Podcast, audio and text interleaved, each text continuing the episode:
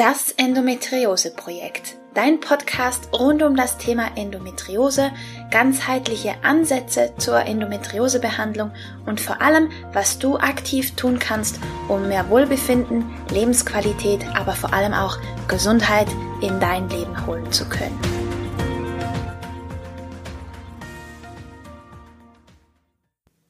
Hallo, ich bin Romina und ich heiße dich ganz herzlich willkommen zu einer weiteren Folge bei das Endometriose Projekt. Dieser Podcast dreht sich um den wahren Strippenzieher der Endometriose und damit meine ich die chronischen Entzündungsprozesse. Denn in den aktuellsten Studien zur Endometriose wird tatsächlich diese chronische Entzündung als wahre Ursache hinter der Endometriose deklariert, beziehungsweise nicht mehr als das mystische Chamäleon Endometriose, sondern tatsächlich als chronisch entzündliche Erkrankung deklariert. Und das hilft uns, denn wir wissen jetzt, wo wir ansetzen müssen. Genauer gesagt würde ich sogar vorschlagen, dass wir statt Endometriose als mögliches Ziel zu nehmen, dass wir die chronische Entzündung angehen. Zuerst einmal möchte ich aber kurz mit dir anschauen, was Entzündung tatsächlich ist. Der Prozess der Entzündung im Körper hat durchaus seine Vorteile, wenn wir uns nämlich irgendwo verletzen, uns zum Beispiel einen Schnitt zuziehen auf der Haut, dann folgt eine Entzündungsreaktion. Entzündung heißt immer auch eine Immunreaktion, denn unser Körper mobilisiert das Immunsystem, um mit Hilfe der Entzündungsreaktion heilen zu können. So ein Schnitt, eine Verletzung ist aber eine akute Entzündung. Schlimm wird's erst, wenn sich diese Entzündung in eine chronische Entzündung verwandelt. Bei einer chronischen Entzündung ist unser Körper und unser Immunsystem unter Dauerbeschuss. Und genau das ist auch bei der Endometriose der Fall, was erklären würde, warum so viele von uns so unfassbar müde sind und solche Erschöpfungssymptomatiken entwickeln. Unser Immunsystem ist durch diese chronischen Entzündungsprozesse permanent unter Feuer und deswegen werden wir so müde. Was macht die chronische Entzündung in unserem Körper? Chronische Entzündung sorgt unter anderem dafür, dass in unserem Körper ein Milieu entsteht, bei dem sich Zellen umwandeln können und entarten. Das heißt, die Zellen benehmen sich nicht mehr so, wie sie ursprünglich sollten. Sie verhalten sich atypisch und das kann unter anderem zu einer Mitochondriopathie führen.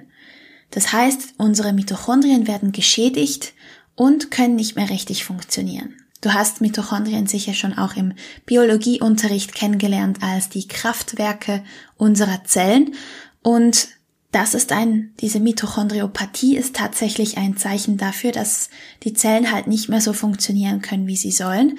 Und je nach genetischer Disposition entwickeln sich unterschiedliche Erkrankungen.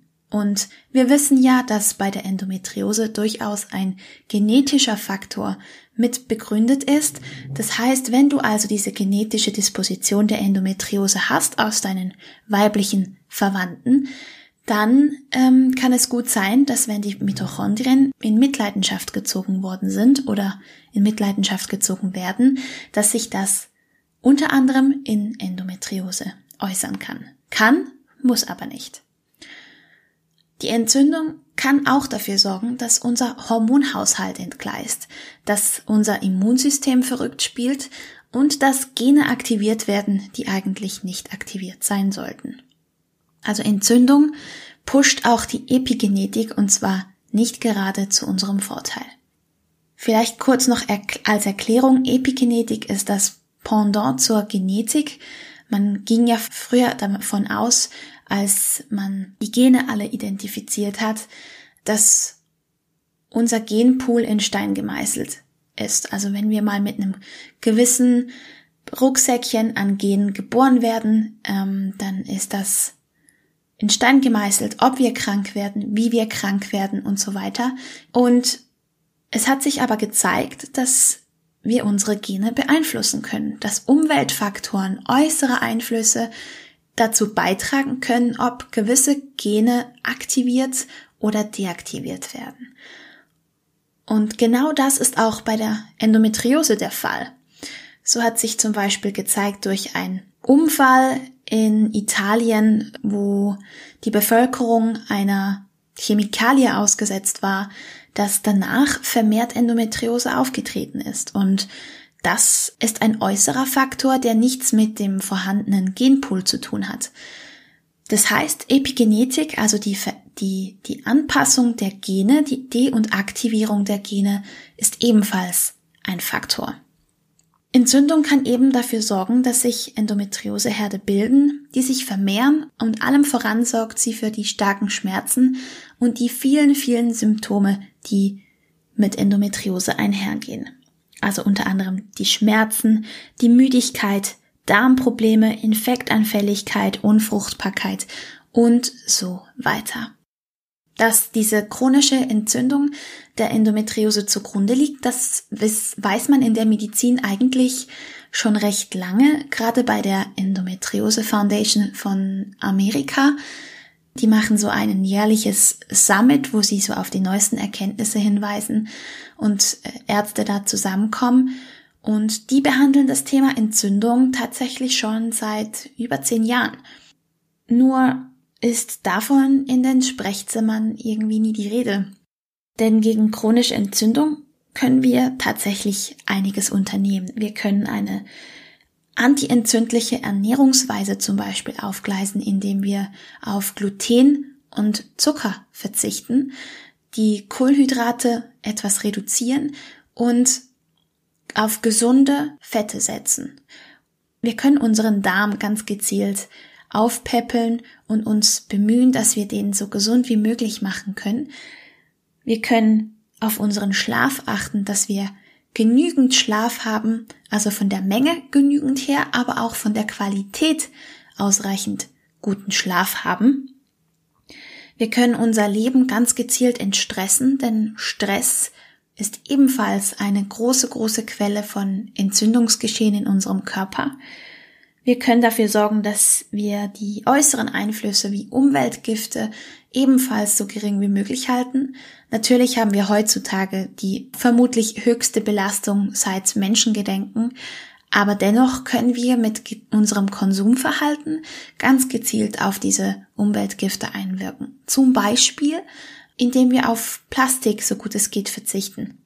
Und wir können ganz gezielt unsere Leber unterstützen, damit diese Umweltgifte, diese Umweltbelastungen möglichst gut durch unseren Körper abgefedert werden können. Das sind einfach mal so ein paar Denkanstöße, was du tun kannst. Ich persönlich finde es am wichtigsten, dass du weißt, dass du für dich mitnimmst, dass chronische Entzündung tatsächlich die treibende Kraft hinter all den schlimmen Symptomatiken der Endometriose liegt und dass wir, ganz wichtig, ganz viel dafür tun können, um dieses Entzündungsgeschehen runterzufahren, damit wir nicht permanent beschossen werden, damit unser Immunsystem nicht permanent im Notfallmodus unterwegs ist. Und das macht schon ganz vieles für uns besser, indem wir weniger Schmerzen haben und mehr Lebensqualität. Chronische Entzündung ist also der wahre Strippenzieher hinter der Endometriose und das möchte ich dir in der heutigen Folge mitgeben. Wenn du Fragen hast, komm gerne auf mich zu, schreib mir eine Mail, hinterlass mir einen Kommentar. Ich bin für dich da und ich gehe natürlich auf die einzelnen Themen gerne noch im Verlauf des Podcasts gezielt ein und wünsche dir jetzt einen wunderbaren Tag. Lass es dir gut gehen und wir hören uns hoffentlich in der nächsten Folge. Alles Liebe und bis dann.